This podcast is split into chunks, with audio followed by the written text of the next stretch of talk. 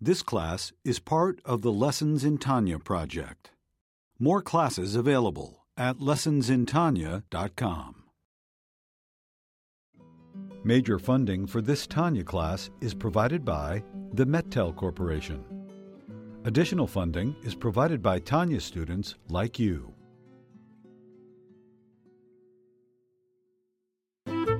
Lessons in Tanya. The Tanya of Rabbi Schneur Zalman of Liadi, taught by Rabbi Ben Zion Krasniansky. Tanya's text elucidated by Rabbi Yosef Weinberg.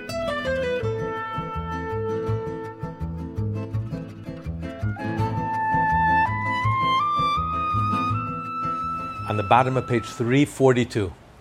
Today is a very auspicious day. It's Hey Menachem Av. It's the yahrzeit of the Arizal, Rabbi Isaac Luria, the greatest Kabbalist that ever lived in the city of Tzfas around 500 years ago. is referred to as Ari HaChai, Ari the lion. Ari HaChai, is alive and is more alive with each passing year. And the whole Chassidus is based on the Kabbalah of the Arizal who was like the last word in Kabbalah. So, on this very special day, we continue the Tanya. It's essay number four,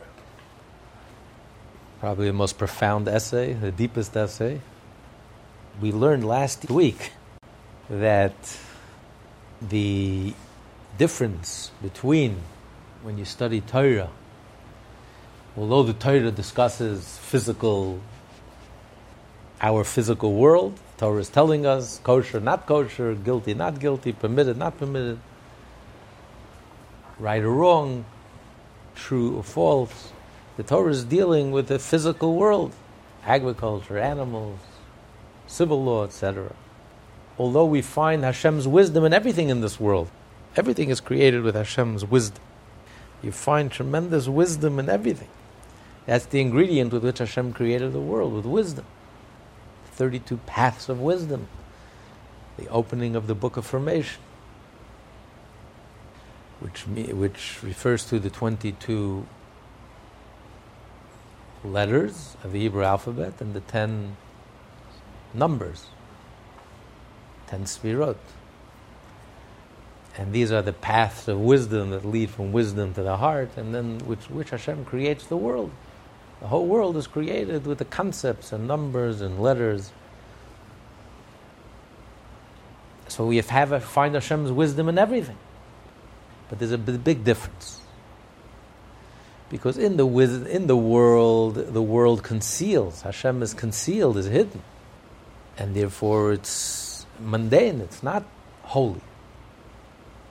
But in the Torah, although the wisdom discusses the wisdom of the Torah, the divine wisdom discusses the material, but it's, it's like it just passes through.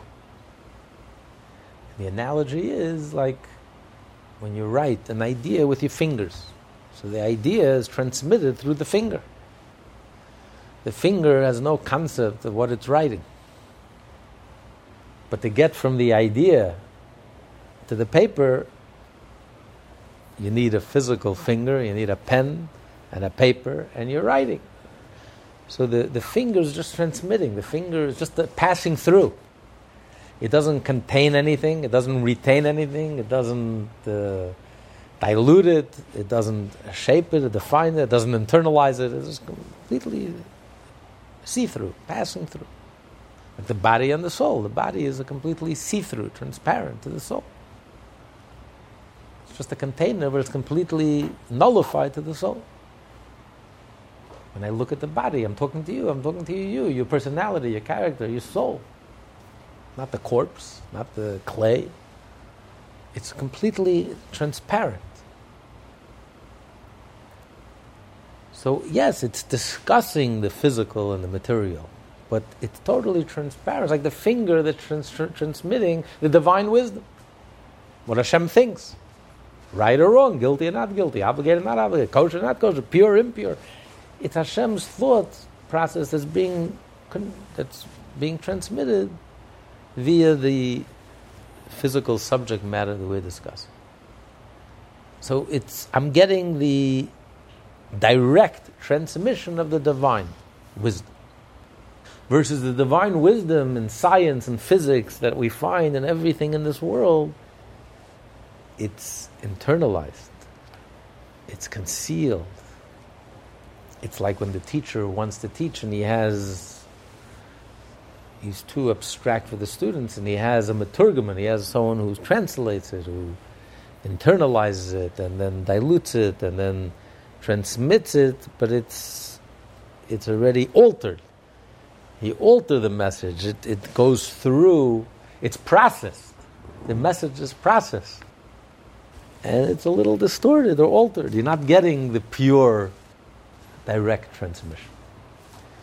So, yes, everything in this world ultimately at the root and at the source is divine, but the divine is process and concealed and hidden, and by the time it goes through that process, it's totally concealed. And what you get is you get something that's either physical or tangible, something that's so it's it's diluted, it's distorted, it's not the same. That's the distinction. Now he's going to use an analogy. On the bottom of page 342, just as just as on the festivals when Chesed of Atzilut, which is completely clothed in Chesed of Bria, vivifies this visible world by passing through the Chesed of Yitzira and the Vasiyah. So uh, during the day, during a holiday, the world is elevated. The world receives its life force. Chesed is the kindness with which the life force, with which Hashem creates the world with chesed, with His love and kindness. But it's in a higher level the world is receiving its, its, its animation from a higher world, a more elevated world, a world of creation. During the week, the world receives its life force. It depends. Outside the land of Israel, in, in the land of Israel. Outside the land of Israel, we receive our life force from the kindness of Asiya, which is the lowest world.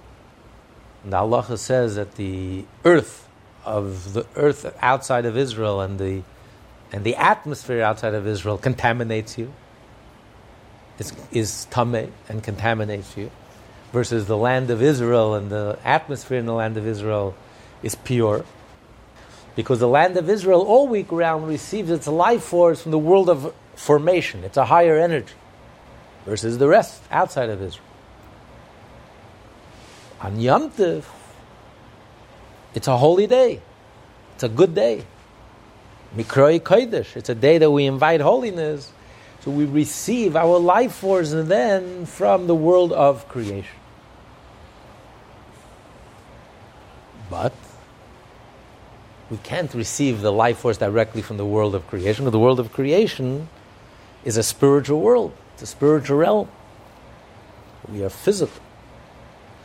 But we receive our life force primarily from the world of creation, but it passes through, he's going to say in a moment, it passes through the world of formation and the world of creation. But it just passes through. It's not diluted, it's not altered, it's not changed, it's not fitted to the world of, of formation and action. It just passes through. But what you're getting is the transmission you're getting the transmission of the world of creation. And that's why on Yom Tov we feel elevated. It's a holier day. Because we're, we're operating in a different dimension. The world is receiving its life force from a different, a higher level. But it's transmitted through the world of formation and, and action. Just like the finger is transmitting the idea. So it, it, it, it just goes through, it just passes through. It's not affected by it. it. Doesn't affect it whatsoever. It's not like the case of a teacher, or let's say a teacher wants a, the idea, you're trying to transmit an idea that's too dazzling or too brilliant or bright for the student's mind. So the teacher has to teach it by way of a parable. So when the concept goes through the parable, the idea is changed by the parable. The parable, yes, the parable matches the, the idea, but it's altered in the parable. It fits the parable, it's altered in the parable. What you're getting is you're getting something a little diluted. It's not the same. The light is dimmed. The light is altered. Yes, there's a nugget inside. It's parallel, but I don't see that. Like a hologram, where you project a three dimensional reality on a, on a two dimensional surface. But you take the two dimensional reality, you just take it at face value. I see a cartoon, I see a two dimensional reality. I don't realize that this cartoon, this two dimensional reality, is really a projection of a three dimensional reality. Or four dimensional, or five dimensional. What I see is I just see this dimension, and it's disconnected. Were I to see, to read it correctly, and realize that all I'm seeing is I'm just seeing the tip of the iceberg, I'm just seeing a, a projection. And then when I would look at the projection, I would read and see its origin, where it's coming from. But I don't see that. I just take it at face value. Like the student hears the parable, he doesn't see the brilliance, the inner core where, where the parable is coming from. I just see the parable. It's interesting. I get it. I can grasp it. That's my world. That's my reality. I don't see beyond that. I learned something. I can understand it. But it's really just a projection of something so much deeper and from a whole different dimension of understanding and comprehension. But I don't see that. So the parable blocks. It's almost like disconnected. It blocks. I don't see the where it's coming from. So the idea is changed in the parable, affected by the parable. It's concealed. It's hidden. The parable. So to this world, everything comes from Hashem. Everything is Hashem. Everything is God. Everything in this world is merely a projection of something godly. Every organ in the body is merely just a projection of the soul. The soul has a capacity to see, and it's projected in the physical organ of the eye, which perfectly matches the soul's ability to see. And the same is with every organ. So everything in the world is really just a projection, a materialization of something spiritual. the taste of the fruit is a projection, the sweetness in the fruit is a projection of a spiritual sweetness. It manifests itself in the material form of physical sweetness. There's a spiritual sweetness. There's a sweetness in doing someone a favor, kindness. There's a sweetness in figuring out an idea. There's a sweetness in song and music. There's a sweetness in spiritual, spiritual ecstasy. There's a sweetness in, in godly ecstasy. So it's just a manifestation of a deeper and a higher form of light. But I don't see that. All I see is the physical manifestation. I don't see the connection between the spiritual and the divine and the projection. So that's the idea that the godly energy is enclosed, is like trapped, is hidden and concealed. It's internalized and, and therefore it's, it's changed, it's altered. And therefore it's disconnected. I don't see its origin. Versus when it just passes through, like the finger conveys an idea it's not altered, it's not hidden, it's not concealed, it's not limited. It just passes through. Yes, it's through the finger, but the finger is not a vessel for it, the finger is not a vehicle for it, this finger has no clue. It's just passing through. So it's pure. You're getting, it's coming directly from the mind, from the brain, through the finger and the pen and the paper. The idea is pure, it's un- undiluted. So you're getting the higher dimension, but it's coming through the finger. Because otherwise, you can't communicate it. How do I communicate my idea to my head if I don't write it down? I don't know what you're thinking. I don't know what you're thinking. I can't read minds. So it's conveyed through the finger. That's all it is. It's just, just conveying it. But it's conveying it in its purity, unadulterated, exactly as is. Undimmed, undimmed, undiminished.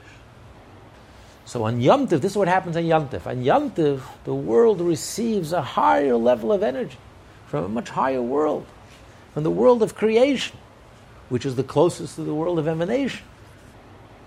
And that's why Yom Tov you feel spiritual, you feel uplifted. It's, it's a different energy. The day, the whole day, the world, it's a different energy on Yom Tov. We're dressed up, but it's just a manifestation, a symptom of how we feel inside, that it's something special. It's a special day. It's not just a regular Tuesday, a regular Monday, a regular Wednesday. It's, it's a Yom Tov. It's a holy day. It's a Mikrai Kodesh. We invite holiness. So that comes through. And we sense it. We sense it in the physical world. So, yes, in order to r- arrive, in order to affect us and impact us, it has to go through the world of formation in the world of action. Just like in order for the idea to reach us, it has to go through the finger. So the, it has to go through the world of formation and action. But what are we getting? What do we feel? What do we sense? We feel that energy, the energy of the world of creation A whole different level of energy. It's not a regular day, it's a holy day, special day. This passage is also called investment, for otherwise it would not affect the physicality of this world. Thus, just as with regard to the festivals, through the animation light first passes through the Yetzirah and Asiya, it is still considered to be an, an illumination of Chesed of Beria, so too with regards to the laws. The light within the laws merely passes through the physicality with which they deal. It always retains a radiation of supreme wisdom. So yes, the Torah has deals with things that we could relate to, with the physical, from agriculture to animals to civil law to even the religious law. Talks about things that we can relate to. Otherwise, we couldn't we couldn't relate. But what are we getting? What's being transmitted to us? the divine wisdom, the way Hashem thinks. And it's coming through loud and clear. Being transmitted clearly, undiluted. There's no hit, there's no concealment. Rather, the physicality of this world, as discussed in the law, unquestionably conceals completely even the chesed of the Asiya, and surely then it conceals the diffusion of supreme wisdom. So the question is, even the kindness of Asiya, the world of Asiya, it's still a spiritual world. And this kindness, which, with, with which Hashem creates the physical, the material, the tangible world, that's a cover up and a concealment even for the level of kindness of the spiritual world of action. So, when you're studying Torah, the objects that you're discussing are physical, created beings tangible, physical, material beings of this world of action, which is a cover up even on the level of the kindness of the spiritual world of action. How much more so a cover up on the level of wisdom, especially the supernal wisdom. So, how could you say when you study Torah, there is no concealment, there is no cover up? It's transparent. How can you say that? Still, the law proper is not actually physical. It is the divine will drawn from the supreme wisdom for leniency or severity. Hashem's wisdom affirms that it be His will that a particular legal ruling be either lenient or strict. It is only that this will descends and illuminates in revealed fashion in the realm of the physical just as water descends from a high place and so on. It is the very same water that is now to be found in a low place. He's saying, when you're studying Torah, yes, I'm dealing with the physical, the subject matter is something that's physical of this world. But what am I studying? I'm studying the divine will, the divine wisdom. What does Hashem say in this case? Hashem thinks it's kosher, it's not kosher, it's permitted, it's not, or, or prohibited, pure and impure. So I'm studying Hashem's wisdom.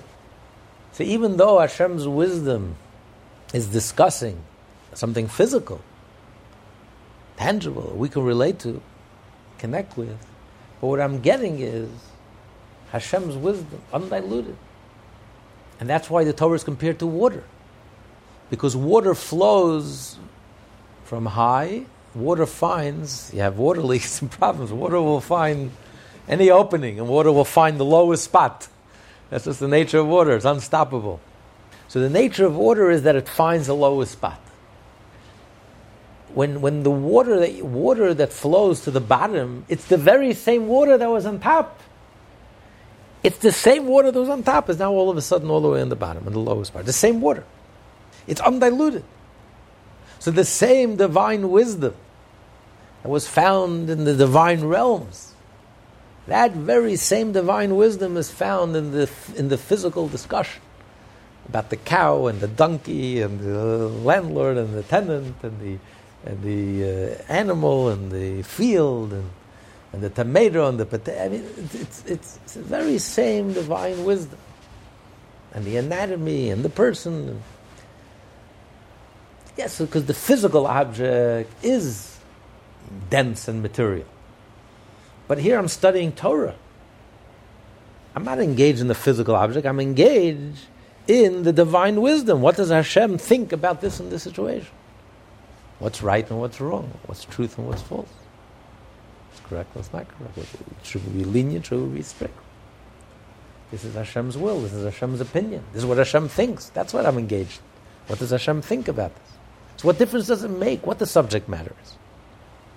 Just because the subject matter is an animal, or a carcass, or two crooks, what's, what, what's the difference?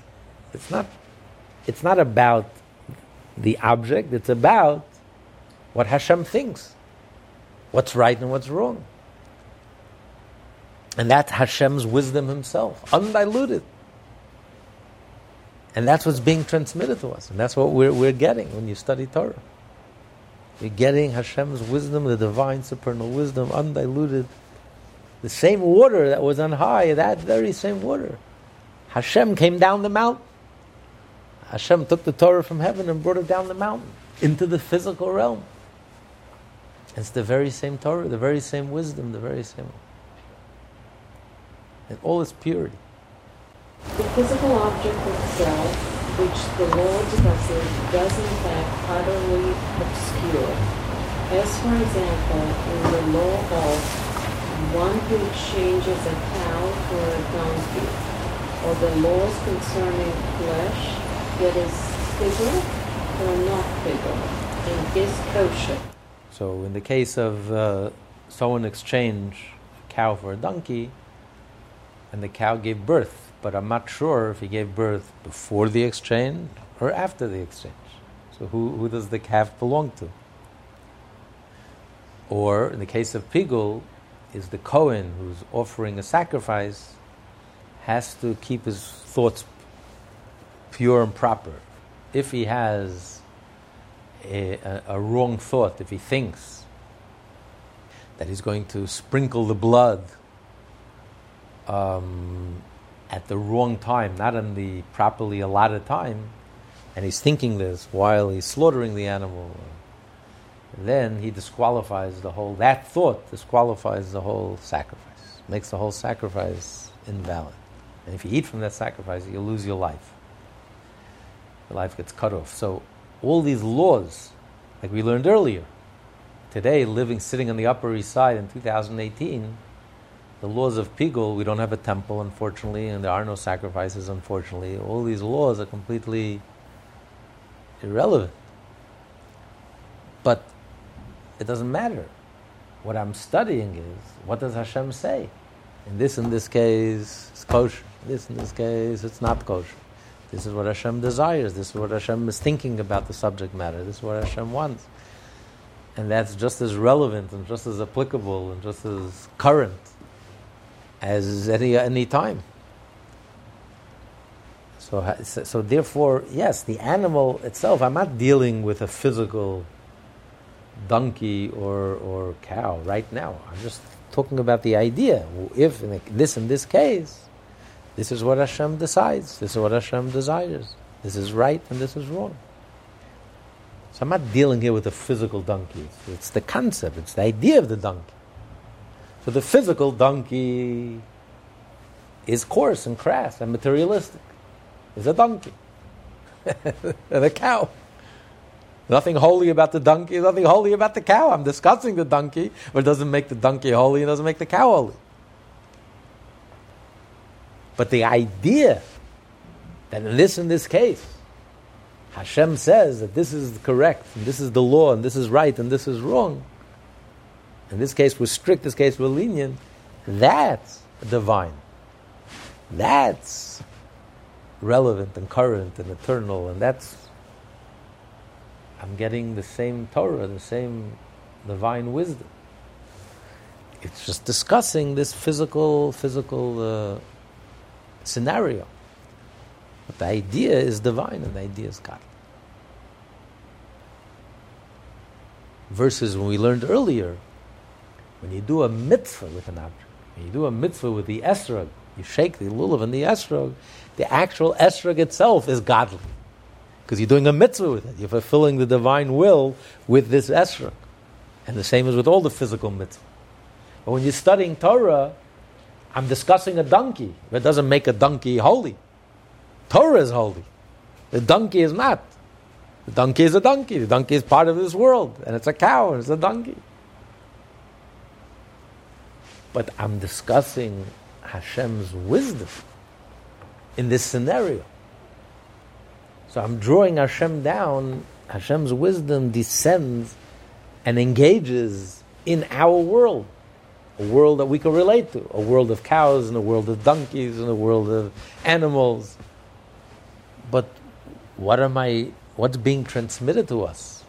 What am I engaged in? What am I learning? What am I connecting with? Hashem's wisdom. Undiluted, clear, direct wisdom. Is what Hashem is thinking.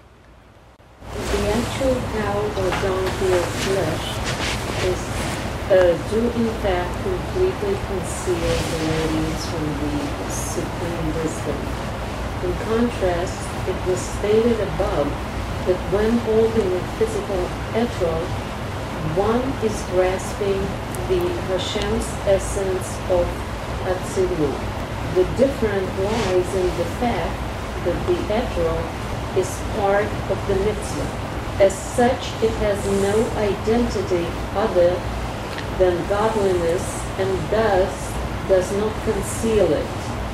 Since by contrast the physical cow or donkey are not part of the law, they can conceal godliness. With regard to the human intellect, however, which studies the law, since the intellectual cow and donkey are part of the law, they in fact do not act as a concealment. Here, it's the idea of the donkey, the concept. I'm studying an idea. In this, in this case, in this, in this scenario. So, the idea of the donkey and the idea of the cow is not a concealment. It's just transmitting what Hashem thinks in this, in this case. The same wisdom and the same will of Hashem that's in the heaven and that deals with spiritual realities and divine realities, that very same will and wisdom is transmitted in a physical scenario. It's the same wisdom, the same will. How do we approach it? What's the godly way to approach this scenario, this case, this instance? Lenient, strict, kosher, not kosher, guilty, not guilty, right, wrong, pure, impure, permitted, prohibited. So it's totally not a concealment. It's just a transmission. It's like the fingers just transmitting the divine wisdom, undiluted, undimmed, direct in its entirety. Like water, the very same water that was up there, the very same water we're getting down here. Versus the material world, the donkey itself, the cow itself, is a total cover up and concealment in God. Even though the donkey and the cow is the, the cow is a, is a projection of of the spiritual, but I don't see that. It's completely covered up and concealed, and it's buried there, it's hidden and concealed and distorted, and Therefore, it's a materialistic being that's disconnected from Hashem. It's mundane. It's not holy. There's nothing holy about it. When I do a mitzvah with something physical, yes, that object of the mitzvah becomes a holy object. Absolutely. Because I'm fulfilling the divine will with this physical object. But when I'm studying Torah, even though I'm studying the Torah, the 630 mitzvahs deal with the physical, the anatomy and the animal and the flesh and the field and, and all the nitty gritty of this physical world, time and space and objects. But the subject matter doesn't matter. What I'm studying is Hashem's will, Hashem's wisdom. So I'm connecting directly with Hashem. That's what's being transmitted to us directly, openly. Just like the finger is transmitting the idea. It doesn't hide the idea, doesn't conceal. It transmits it in all its purity. Just passing through. Only the legal ruling itself, with its revealed rationale, are from Malkut of Beriah, i.e. the reasoning of the Gemara, and of Yetzirah, i.e. the rulings of the Mishnah, of the state of Neshama, which is godliness that vivifies and brings into being the Nefesh Ruach of Beriah, Yetzirah and Asiya, which are in the category of created beings. So the halacha itself and the reasons of the halacha. That's the world of creation, which is the source of the Talmud. That's the world of the intellect. That gives the reasons, the underlying rationale behind the halacha. Versus the world of formation, that's the world of the Mishnah, which gives us the halacha itself. Just the halacha, right and wrong, kosher, not kosher without the reasons, just the verdict, the, the, the halacha itself, the law itself, which are the emotions, the world of emotions. Should we be strict? Should we be rejecting? Should we be embracing and loving and saying it's kosher, it's permitted? So it's uh, the emotional verdict yes, no, guilty, not guilty. The intellectual rationale behind it, the in depth understanding and what's behind it, that's the Talmud. But all of this is the Torah. This is the world of godliness. This is the neshama, which is still godly,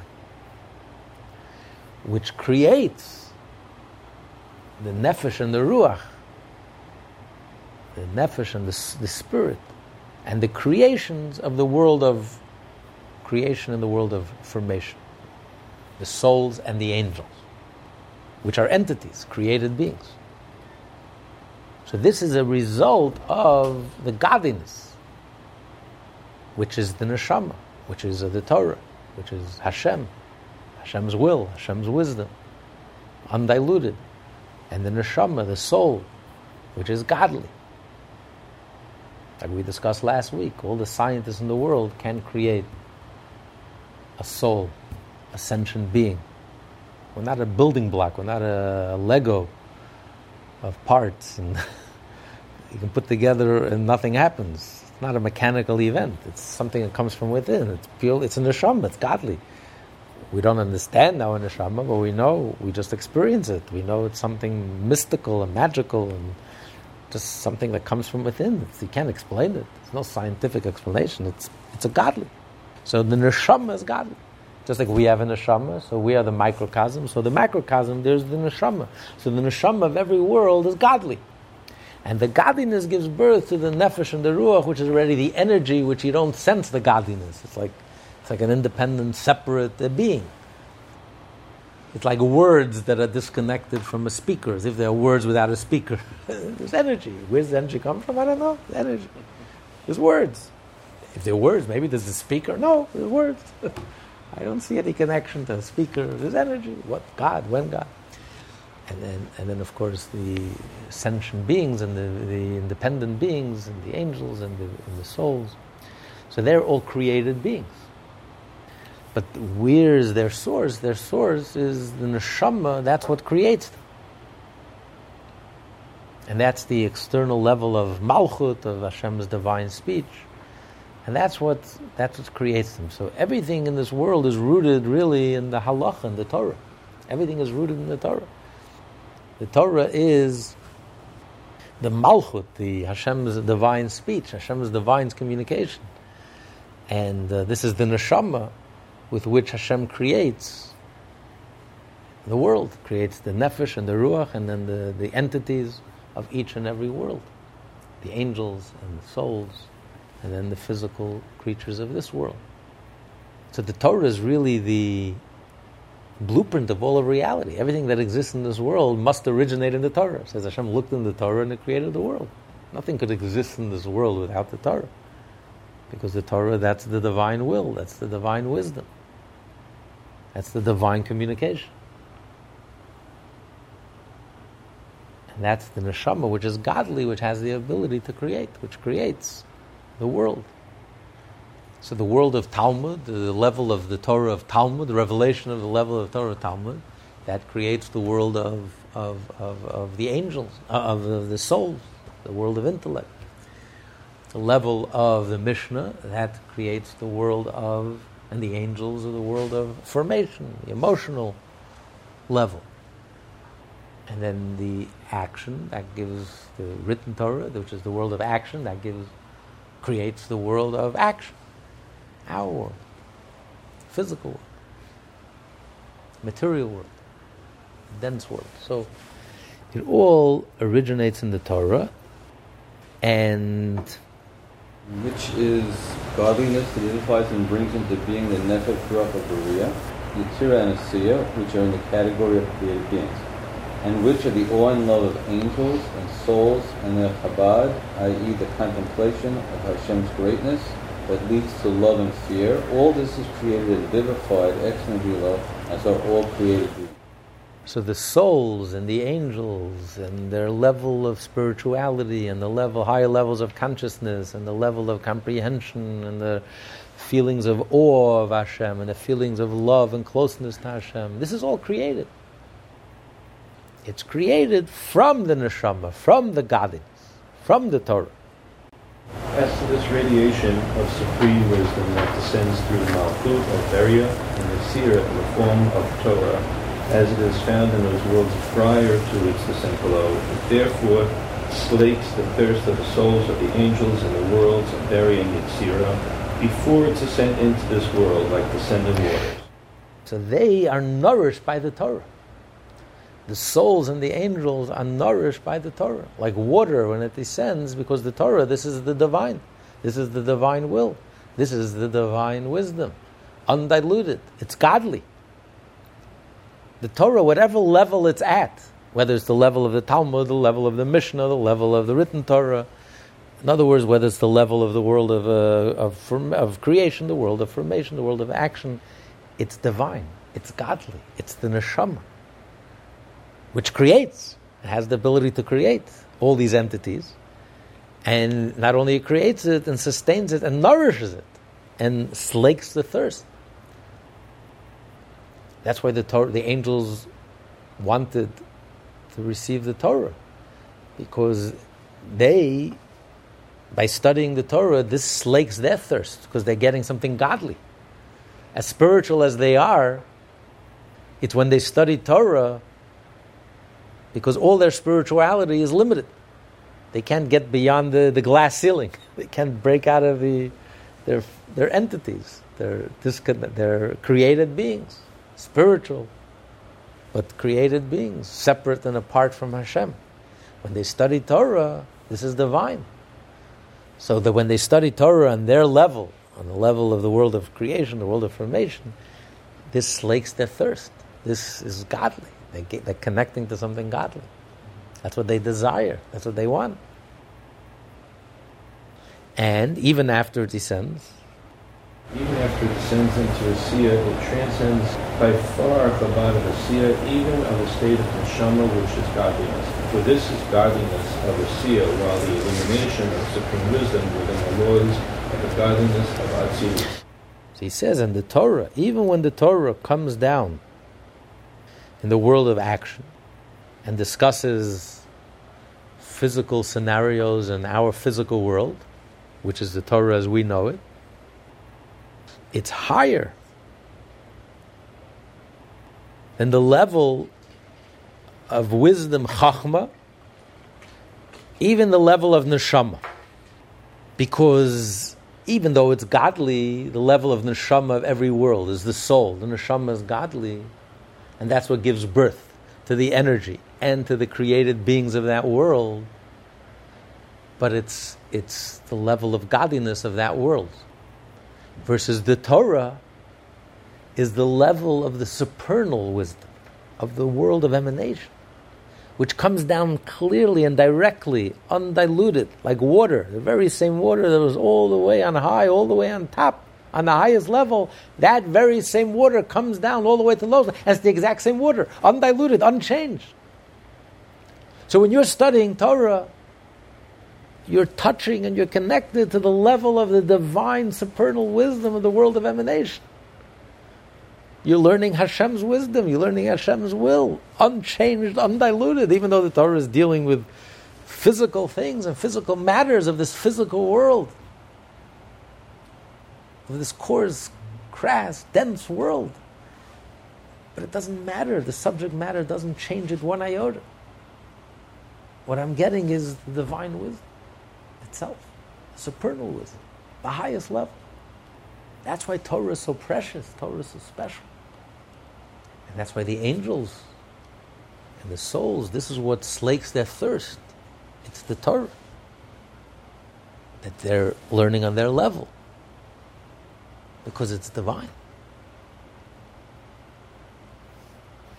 And the Torah that we're learning in this world. The five year old child is learning is Chumash and Rashi, the pasuk, simple, you are learning the divine wisdom. You're learning halacha and shulchan aruch, the code of Jewish law. You're learning the divine wisdom, supernal wisdom, unchanged.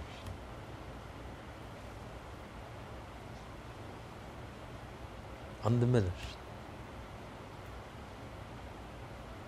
So you can understand why a Jew gets so excited when you're learning Torah. You can wrap your mind around an idea that we can grasp because the Torah deals with the physical, our world, our reality. We can relate to it 100%. We know exactly what we're talking about. I know what a landlord is, and I know what a tenant is, and I know what an animal is, and I know what a cow is, and I know what a donkey is. But What am I learning? What am I gaining? What am I connecting with? What am I touching? The supernal wisdom of Hashem, the highest level, which is greater than the highest level of godliness in the world of action, which is the source of all created beings in the world of action, or the level of highest level of godliness in the world of formation, which is the source of all created beings in the world of formation, or the highest level of the world of creation, which is the source of all the beings in the world of creation. Here I'm touching the, the supernal wisdom, the divine wisdom of the world of emanation. Hashem. The reason for this transcendence is that the Chabad of Asiyah, of the state of Neshama, is the source of life of Chabad of Nefesh Ruach and their offspring, and their coming into being ex nihilo with their offspring, and to the ultimate stage of Asiyah, namely the earth and all its hosts. The Chabad of Asiyah, in the state of Neshama, is thus a source for created being. But as to the Chabad of the Lord with their rationales that are in Malchut of Beriah and Yetzirah, the level of Chabad is not a source of created beings. Rather, the function of the Chokhmah within them is the rectification of the visage of Atzilut, upon which are dependent all the rationales of the commandments. The rationale of the positive commandments depend on the five attributes of kindness of Zeir Anpin of Atzilut, and the rationale of the prohibitions in the five attributes of severity of Zeir Anpin of Atzilut. Therefore, even when they descend to be clothed in created being, even when the rationales for the laws that essentially derived from visage of Atzilut descended to become rationales for laws for created beings, they are in Malchut of Bria and Yetzirah of the specific godly state of Neshama, which is of the vessels of Atzilut. The 30 vessels of Zeir Anpin of Atzilut become in Neshama for Bria, Yetzirah, and Asiyah. And not of the degree of Ruach and Nefesh, the rationales for the laws did not vest themselves within Ruach and Nefesh, which are created there. yes. And now you're going to not be here for the whole time. Wow. That was a lot. We need, I think we need our Arizal to help us understand this, explain this. He says the level of godliness in every world, even the Chabad, the highest level of godliness in the world of, of action,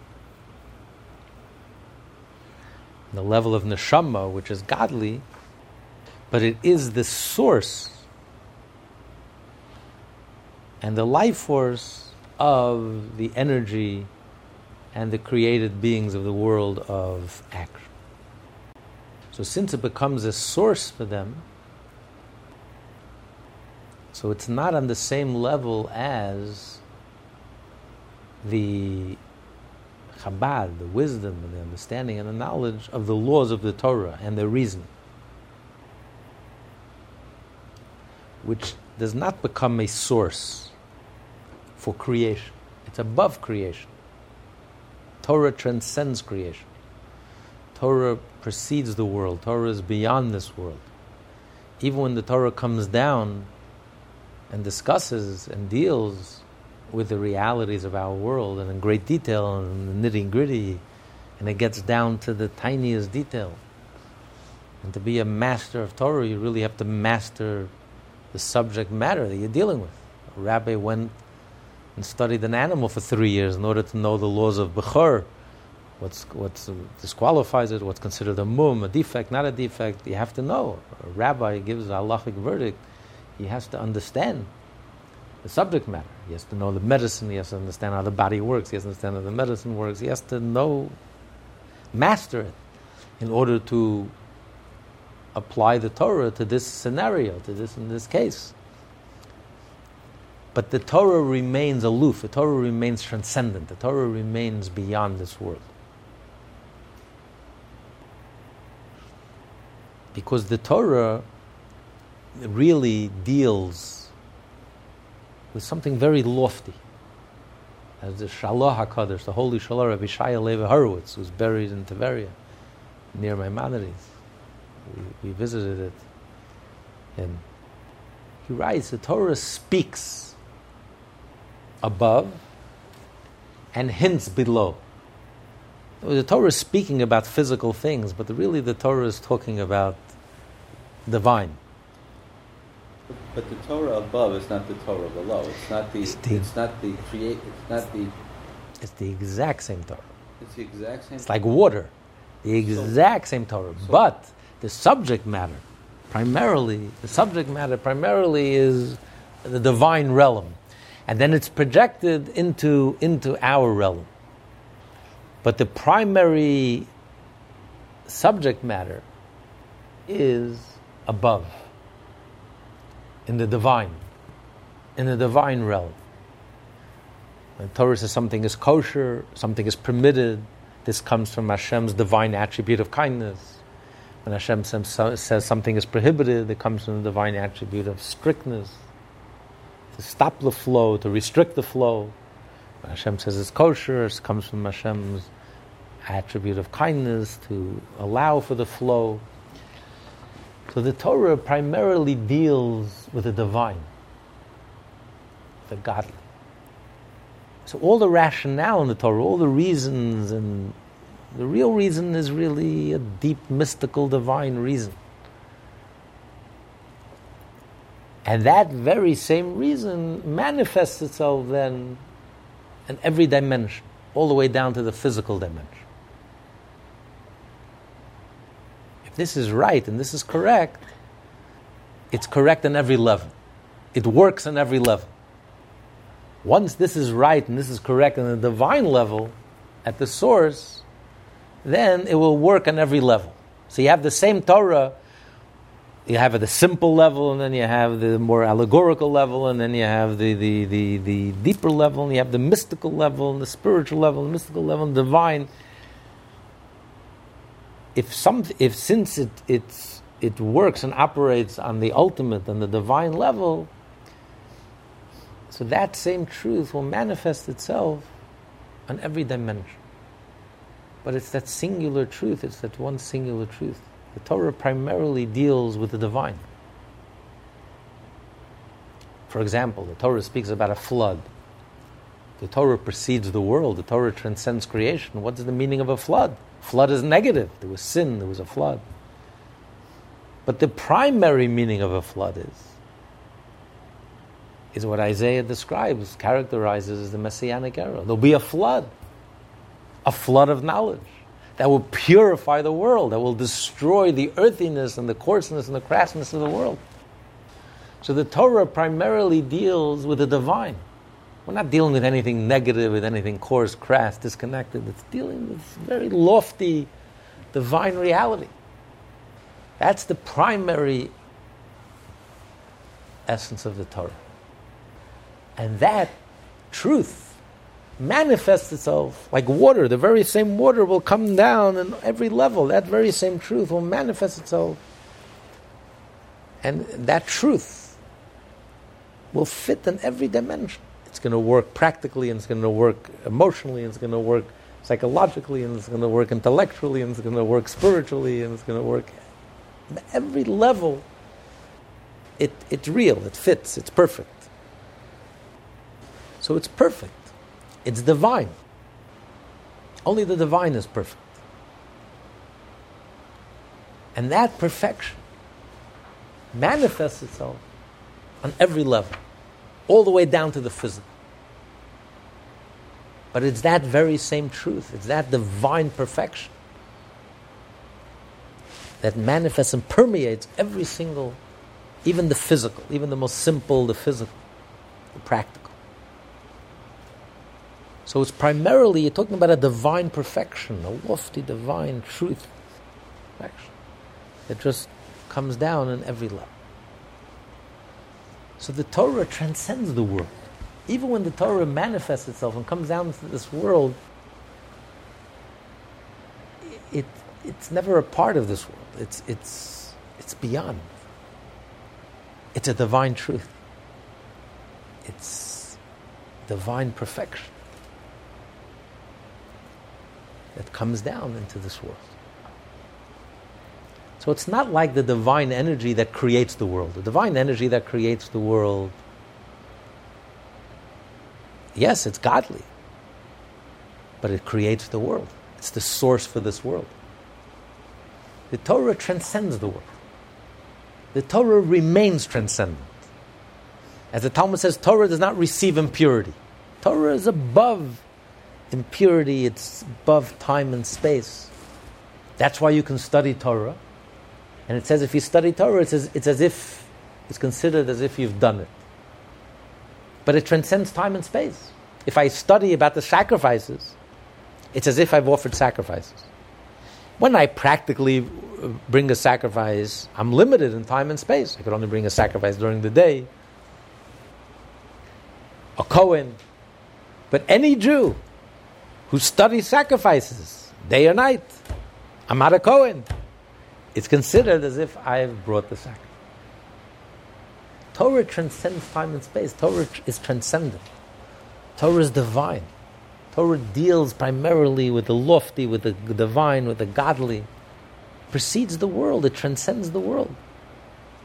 And that transcendent truth and that perfection, that divine perfection, that divine vision, that divine perfection that's what comes down, trickles down all the way to the physical.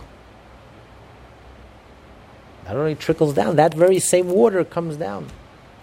And therefore it's perfect. Therefore the Torah works. It works. Here we are, 3,800 years later, 3,300 years later. We are. It works. It works practically. It works on every level. Because it's emes. It's divine. It's godly. It's openly godly. It's, it's openly revealed. The divine energy that creates the world, the divine energy is concealed in the world. I don't see that divine energy. So even though the divine energy is the source of the world, but the divine energy is hidden and concealed. Yes, the divine energy is constantly creating, but it's concealed at the same time. Versus the Torah is not concealed. The Torah is open. Torah is revealed. It's light. It's the, it's the, it's transcendent. It's divine. It's godly. It's, and it manifests itself in all its illumination, in all its intensity, in all its loftiness, in all its transcendence in this physical world, in the nitty gritty, in the practical. This is what's unique to Torah. This is why studying Torah is so special. So the divine energy that creates the world, that's God's speech. It's the lowest level. But the Torah, this is divine wisdom. And it remains divine wisdom. And it retains that transcendence. Even as it's lowered into our dimension, it retains that purity and that transcendence, infinity. That's Torah. That's unique to Torah. This class is part of the Lessons in Tanya project. More classes available at lessonsintanya.com.